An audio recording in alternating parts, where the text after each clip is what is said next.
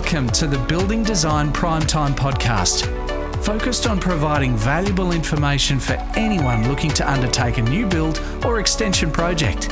We'll share our tips, tricks, and stories from a building designer's perspective.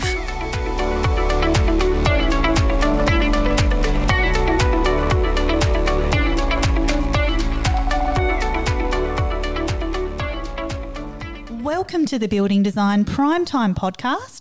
Once again, we're joined by Frank Geskis, and I'm your host, Amelia. And today we're going to be talking about, well, the evolution of building design. In a way, yeah. In a way, yeah. We're just going to probably that. cover last 25 years because that's what I've kind of been involved in. You're a bit longer than me.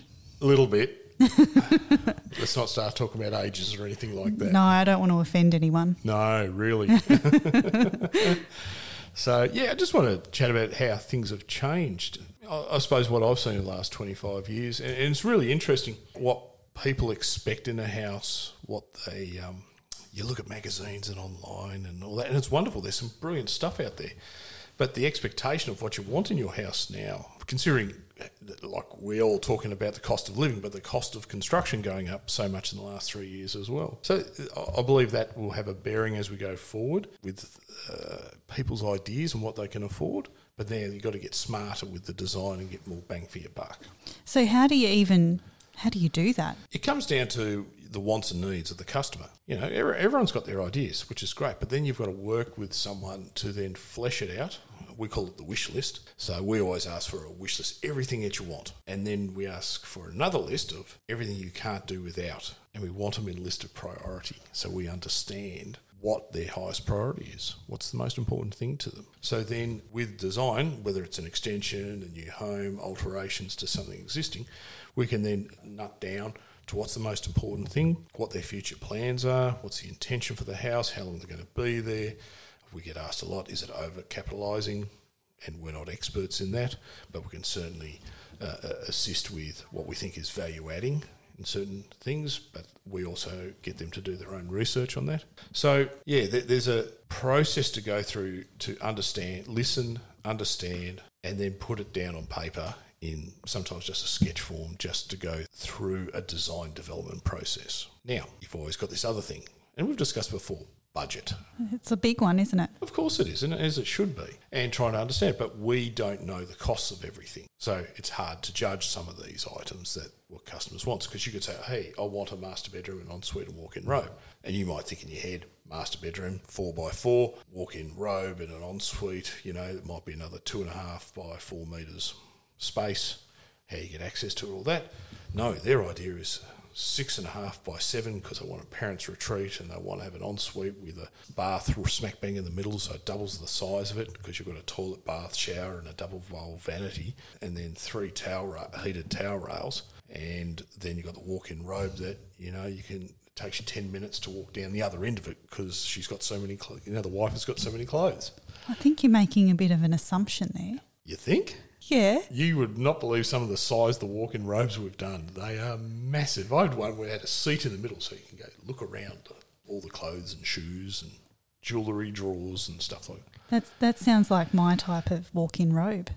I th- to be fair, I think a lot of ladies dream about some of these walk-in robes. We did one where she was into shoes and we had this massive wall and signed this type of rack system. She just collected shoes and she loved it. It was the thing. And fair enough. And we worked with the builder and had this massive racks of all the shoes all shown off, nicely presented, sat nicely. There was a place for each one. It was very cool if you're into shoes. Wow, I reckon Steve, one of our colleagues, would really enjoy that. He's he's got a shelf full of shoes. He's a bit of a shoe Let's- man. yeah, well, hang on. They're basketball shoes. They're collectibles. You don't get that, do you? They're just shoes. They're not me. Jimmy Choos or anything like that. they're Air Jordans. They're all these other really cool shoes. Uh, and there's plenty of guys that collect stuff like that. But each their own, isn't it? Well, that's what it is. That's design, isn't it? It's each It to is. their own. You know, what's important to you? You know, you get excited by that. Oh, I've got other people with, you know, their Lego collections. You want to display all their Lego collections. But, you know, but we're getting away from the whole design topic. But We certainly are. But it, it it comes down to listening what the customer's wants and needs are, and then be able to develop that into a design. It's all about listening, you know. And the same with the style of the building, same thing. But what's interesting that's been over a period of time is the different trends, wants, and needs. And, and a couple of those are, and we were just talking about it, media rooms. For a while there, media rooms were huge. Everyone had to have a media room. And some of them were, some of these media rooms we did were cool. Like that sloping floors. I had one guy, he had all these audiovisual racks with blue lights behind it and he had these special chairs to go in there. They had six seats, big screen, and like it was a seriously cool room. Yeah, but to a lot of other people, that might be seriously ridiculous. Oh yeah, could be like a car guy that wants to build his man cave, you know, and they go berserk in there doing their man cave look. But now we're not sort of seeing so much of the, the media rooms. No, we're not. And I think that, do you think it's because of COVID? I I honestly don't know. It, it, I, I don't think there's a clear line of that. It was just a thing of having a media room. It was just a thing. Yeah. I think definitely there's more sort of that multi purpose sort of space that people are searching for now.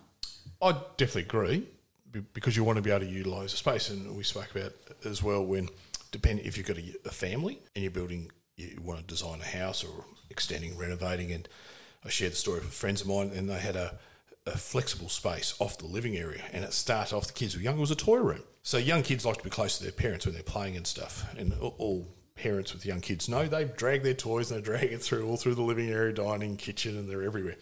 If you've got a toy room off the side, you can keep it a bit more contained or push it in, close the doors, and forget about it. In that case, it then developed when they got a bit older, where they ended up having a TV and Xbox in there, games room, had a computer in there, then developed it further, had like three computers in there, and it's a study for the kids and stuff. And now it's become part gym and home home office. You know, it's been a really good space directly off the living area.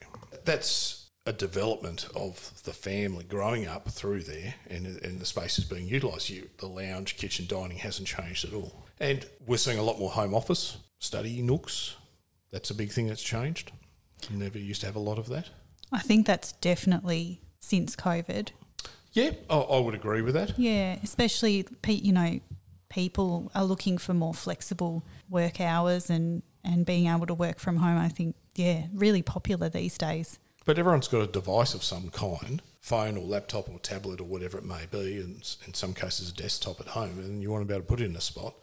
You want to have a printer; they take a lot of space. So if you could put it into a cupboard that's about 800 deep, have a desk, put a chair in there, close the doors, all looks neat. Other places have um, offices, you know, for both mum and dad to work in there after hours or during one of them during the day. Done that plenty of times as well. So that's one of the bedrooms converted into an office. Yeah, that's pretty popular too. Yep, yep. Hmm. But you've got that extra space there to do that. So it's interesting how things have changed for necessity. You know, working from home, that was like for all of us, that was a bit of a shock. But we adapted, and now the houses are starting to show that. But also entertaining at home. Like we've had a podcast on on al frescos, and oh, I don't know if it's been released yet, but there is one. okay, it has been released. Sorry, Let the cat out of the bag. Spoiler alert. Spoiler alert. but anyway, it, it, that, that, that's a really good topic. But also, entertaining at home has become really big too, because it used to be just you know the treated pine pergola out the back. Now it's a fully enclosed kind of sunroom with a barbecue. Um, you've got radiant heaters and all that, and it, and that's become more popular too. We've done some crazy ones. Did one with a huge open fireplace at a room, and it put a big TV in there in the middle of winter. This is Tassie. This huge open fire in this al fresco, and then a barbecue at one end with the lounge suite in there. You know, each their own. It depends what your preference is. That's right. You know, and that's what we're talking about: listening to what the, the customer wants. And all these things are changing, like rumpus rooms. They used to be really big through the '80s and stuff. We see it occasionally now. It's not that big anymore. Whether they're more flexible space, but they're generally on a different level. You know, two-story houses, classic put rumpus. I've got that myself. and my, me my- too. yeah, my kids didn't actually use it really until about about fourteen, and they wanted to get away from us, and they had a bit of space downstairs to muck around and scream and yahoo, and, and that's fine. But we don't see it a lot anymore. Uh, laundries. That's been an interesting one that, that that's varied a lot. Really, We- that's yeah. a surprising one. I thought that would be you know fairly consistent. You'd think so, wouldn't you? But like you used to have the separate laundry. You know, in, in the average case, it's just a room. You've got the machine, bench, a tub, bit of storage space in there. I know for ourselves, we built a big one with one wall just full of cupboards, and that became our linen and a whole heap of other stuff. But we're seeing a lot more of the smaller laundries where they're tucked away in a cupboard. uh, because people feel no, I'm happy with having my laundry in a cupboard. I don't need an extra room, or they're they're getting more pushed into the garage space. Yeah, I noticed that actually when I was living uh, on the mainland, there were a lot of new homes that were having the, the laundry in the garage, and I have to say, I I didn't like it. wasn't for me. No, it's not for you. That's fine. It, it, it's a bit like um, bathrooms. Like, do you like to have the toilet in the main bathroom? So you've got the shower, bath, vanity, and a toilet. Some people like that. That's okay. I prefer separate. I agree. I, Yeah. I prefer separate. And with teenagers, I prefer to have like what we call the three way bathroom, where you've got a double bowl basin, and then off one door you go to a separate toilet, and another door you go off to the shower and bath area. Mm-hmm. So one kid could be in the toilet, one kid's having a shower, another one's brushing their teeth. Then it's not holding up the, the room for one person. Oh, totally. Makes you know, sense for a big family. Yeah, even with three, four Mm. kids, it actually works quite well. Again, personal choice. You know, it comes down to that design, what people want and how they see their life, you know, how their lifestyle works through that house. But the laundries has been a really interesting one because we still do some massive laundries for people, you know, because that's what they like. Lots of storage space. Now with um, they've got the stacker, dryer, heat pumps, heat pump dryers on top of the washing machines and all those types of things. Put the cat in there, the dog. And they've sort of extended it out a bit longer to include a mud room as well. Yeah, on the especially on the rural properties. Mm-hmm. Yeah, we get a special space, rural, hanging all the coats and boots and stuff, and it's close to a toilet and bathroom. So, how they use the space, how it flows. Um, master bedrooms have changed a little bit, but one thing that hasn't changed, and I've noticed this is a 50 50 type thing where master bedrooms with a view. So, so if you're on a bit of a hill or whatever, got a view. Some people want to have a view out of their bedroom. Other people want to have it. They don't care. It's at the back of the house. They don't care. Others definitely want it away from the kids' bedrooms. We've got all these different preferences and how people want it functioning, and that's okay. You just got to listen and, and you design the house to suit. Uh, en suites, well, they've changed a bit because of the showers. The Mm, can showers have got so much bigger. So, some of these showers are massive. They are just huge, like two, 2.3 metres long, metre wide, two shower heads in there. And you got the, the niches or the big shelves that are in there. They're wonderful. They're great. They look amazing, I've got to say. Yeah. Um, the open shower, just a screen, used to be all the go. That's still there, but people are realising you lose so much heat, you know, with the steam going out rather than having it enclosed. Another one's come in in the last couple of years is bath shower in the same space. So you have a bath up against the window, then you have a shower next to it, then you've got your glass uh, separating that in the vanity. So it's like a wet area. Yeah, right. So it's quite open. It's quite open. I'm personally don't. Find, I'm not a fan of it. It looks great, but it, I, I reckon it'd be awful trying to clean around the bath with all the water and stuff. Yeah, it And- would be a bit and of a pain. The bath has always got water splashed on it. Mm-hmm. But don't know. I haven't had to live with one yet, so it'd be interesting to see what customers' feedbacks on those types of arrangements. Um, as I said, the outdoor entertainment's become a bigger thing. Spare rooms. Um, that's usually with the older generation. They always want to have spare rooms for guests and things like that. Uh, or if you've got extended family that visits. Kitchens.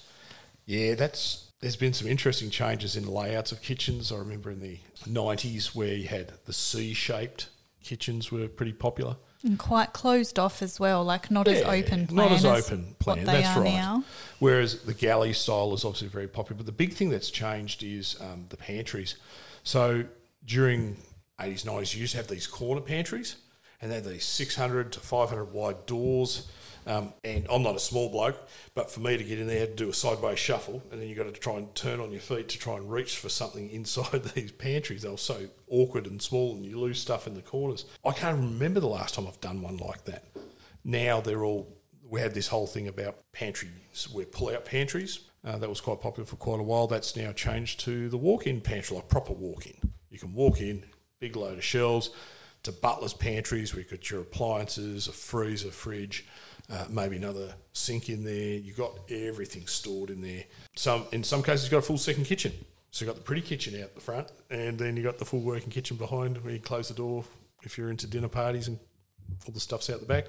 Two dishwashers. Oh wow. Yeah, one in each area. The other one's twin ovens. I can't believe we've done a few of those. I've, I've got one, I have to admit. But I, I love it because I come from a big family and, you know, I can be cooking something and then keeping something warm, you know, while something else is cooking. Yeah, eh, but again, this is your preference how you work. So everything we're telling you, you know, that, that I've experienced is, is nothing good or bad or anything like that or indifferent. It's purely what you want as a customer as you're developing your house, reno, extension, doesn't matter. But, you know, there's been quite a few times where we've had customers come and talk to us after they've dealt with another designer or architect and they just haven't been heard.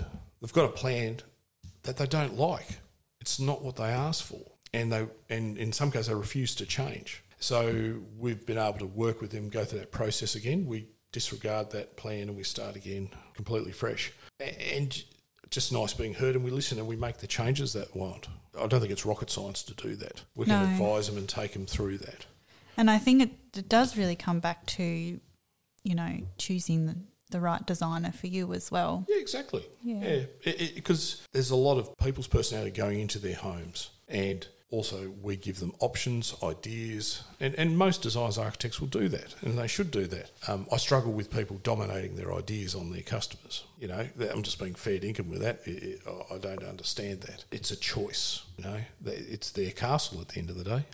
Yeah, there are, I mean, designers and architects out there that have particular look. Yep, and they do a great job. And, that, and I'm not saying they don't do a great job, but they have a style. And Hmm. it, it, you know, it still is important that you listen to your client and, Hmm.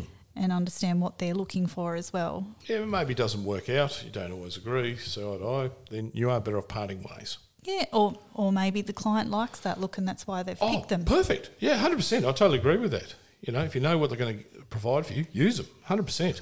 You know, and that's why you should do your research on who who your designer's going to be. Because this is potentially quite a few months of investing in, you know, Oh, time in, in your designer. Yeah, hundred percent. And if you're also you're doing selections, you know, like we've got our own team that does interior design and selections and things like that. That takes just as long as doing the the design either for a house or uh, extensions or renos, alterations. So there's a lot of work in this, and, and yes, there's big decisions. There's dollar, big dollars involved sometimes. You've got to take your time on this and consider things. The other thing that's been a, a big one that's come up, tiled decks were a huge thing during the last, I suppose, 10 to 15 years. So instead of the timber decks, going tiles. Now, but what we've found though is that I don't know what it is here in Tasmania that we've had seen so many of these tiled decks fail. And I'm talking about from a waterproofing point of view. All the, all the tiles have failed, cracked, and whatnot. There's a whole bunch of different reasons. I can't answer them all.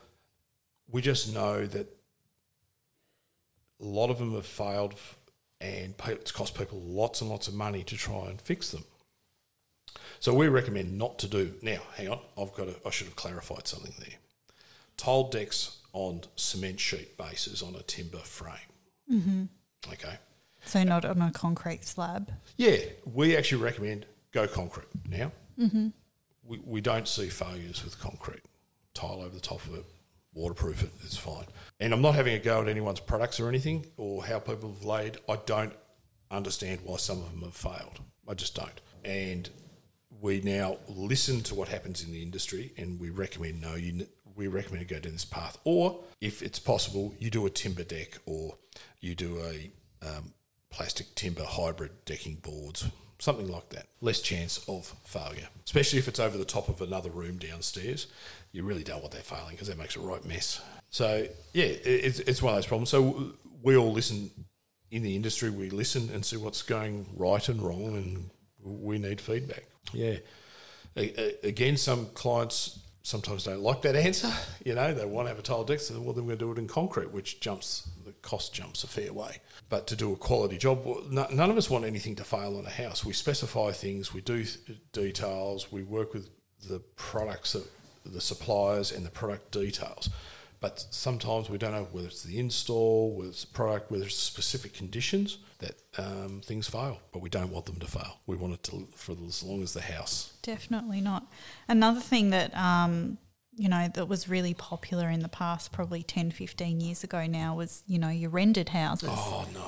They Oh, were so popular. Everyone had bricks and then they wanted to render over the top and paint it. Or the or oh, I shouldn't specify a certain product, but like a thin sheet, cement sheet that they used to render. Yes. And yeah, it still comes up nowadays. We refuse to do it because we it doesn't last long. So why would you spend all this money? The render alone nowadays here in Tassie, it's like about $65, $70 a square metre to put on a render, depending on the substrate.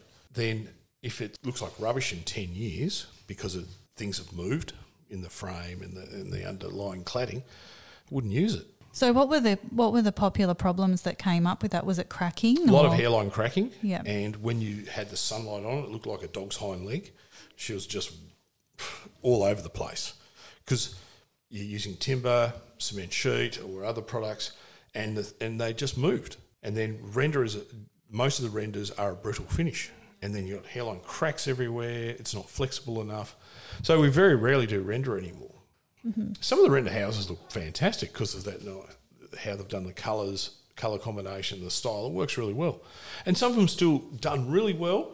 And I found over brick or block has been probably the best success. Or Hebel. Hebel is a very good substrate as well. Um, still looks really, really good. It's more the lightweight products that have had challenges with.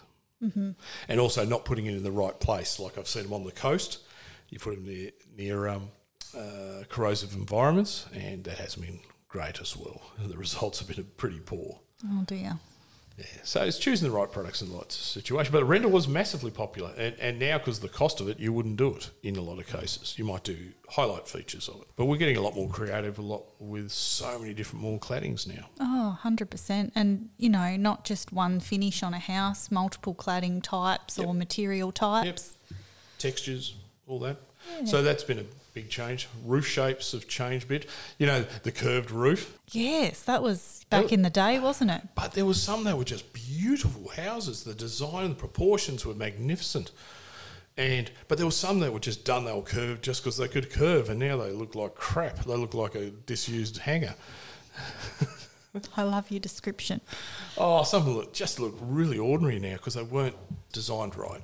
But end of the day, if the customer's happy with it, fine. But now we've mentioned before the Scandi barn is a great look, and everyone wants to do, do that at the moment. I feel like that's going to age very quickly, though, going Yeah. for a style like that. I I believe, but there'll be some that will be timeless because they're just proportionally done really, really well and designed well with the right glass and layout. And I think they'll be tested over time. Others would just look like crap, uh, rubbish. but you look through the 60s and 70s and all these other designs, some were done very well in a certain style, others tried to attempt it and it just didn't work. And you go around, like we're in Launceston, and you go through the burbs, and there's some cool old houses from the 60s and 70s. They looks, they still look trick. Yeah, some of them that are that are built and designed really well. And you know, you renovate the inside from the, you know, the shag pile carpet and all of that. The shag pile's coming back, Oh no, that's uh, especially in the toilet. Oh, no. We laugh every time we go visit a house. There was one we had pink shag pile in the toilet. Oh, that's gross. or, or my absolute favourite is spa bath in the corner with steps going up, and you've got the shag pile on the steps going up to the spa bath. Oh, I, I know the project that you're talking Oh, about. it was That, that magnificently that was a ripper, It was wasn't ma- It was awesome. oh. But, but we can laugh at these things. I We thought it was a good idea at the time. Oh, I'm sure it was amazing at the time. Everyone thought it was very luxurious Yeah, yeah, yeah. But we can laugh at it. until it was all mouldy on the bottom and horrible because it's you know on a on a spa bath. I know. but th- th- there's people being creative and trying stuff. Like, like some of the tiles that I've seen that are being used at the moment, I'm thinking, oh, that's going to date in a year. You know, some of the mosaics and stuff that I'm seeing, oh, that's going to date fast. Mm-hmm. But again, if that's what they love, happy days. And and maybe they're happy to renovate again in ten years. Well, it seems to be that way with bathrooms and kitchens. You know, there's, there's certainly a lot more of a cycle nowadays for people updating, isn't there? Oh, 100 That- that- I suppose that's another big change. People renovate their their bathrooms and kitchens more frequently. Well, they do around here anyway. I think it, it's to do also. I think with at the moment the cost of living, you know, it makes sense to adapt what you already have than mm. actually buy new. Oh, that's true. And, and I've said this to the guys too when we are at the, the GFC. It was the same thing. People had equity in their homes and they'll, they'll borrow on the home to do renos rather than move or anything. And it's happening again right now. We're starting to see that. And Yeah. there's nothing wrong with that because the location, location, location, location. 100%. You know, you know, other people like acreage, and we've discussed that. We have, yeah. You know, and uh, that's getting harder to find. Well, As- as the further out. Yeah, further and further out. Yeah. So things change, and all the wants and needs change as well as we've discussed. So, but look, you got to find a designer that's going to listen to you and help you through the process. So I guess that's really the take home point. Find a designer that's going to listen to you Yep. And and understand exactly your needs, wants and desires for your home because it you know it's got to be functional for you and all the needs that you have. And listen to your ideas, you know, and qualify them. Go through, see if they understand you, see if they listen to you. Did they take heaps and heaps of notes to, and repeat them back to you to understand you and, and what you want to do? I think it's a good good test. Definitely. So yeah, do your research. Do we say that a lot, don't we? I think we say that in every single podcast. I but, know, But I it is know. true. It's so true because so many people that get caught out, they haven't done their research. Oh, yeah, exactly. But people that have done their research still caught out, and I'm feeling really sorry for all these building businesses go bust. I feel sorry for the businesses going bust, but also feel sorry for the really sorry for the customers that are caught because they're stuck with a slab or a frame or a half-built house, and it's a horrible experience. It's just just beyond belief how bad it is for some people, okay, and in some cases we'll send them broke because they're stuck with this with an asset that they can't move on and do anything with. And um, I've got my own views on how things have worked and uh, shouldn't work, um, but there's got to be a better system in place because it's not the builders aren't bad builders. I think we've got to point that out. They're not bad builders. It's a business thing, you know, how they've run the business, how they've got caught out in their business because there's plenty of other businesses go broke or bust because of other circumstances. But um, I, I think it comes down to a whole business thing. That's a whole nother podcast, choosing your builder. Choosing your builder. Yeah. All right, we might wrap it up there, guys. Thanks for listening. Until next time. See you later.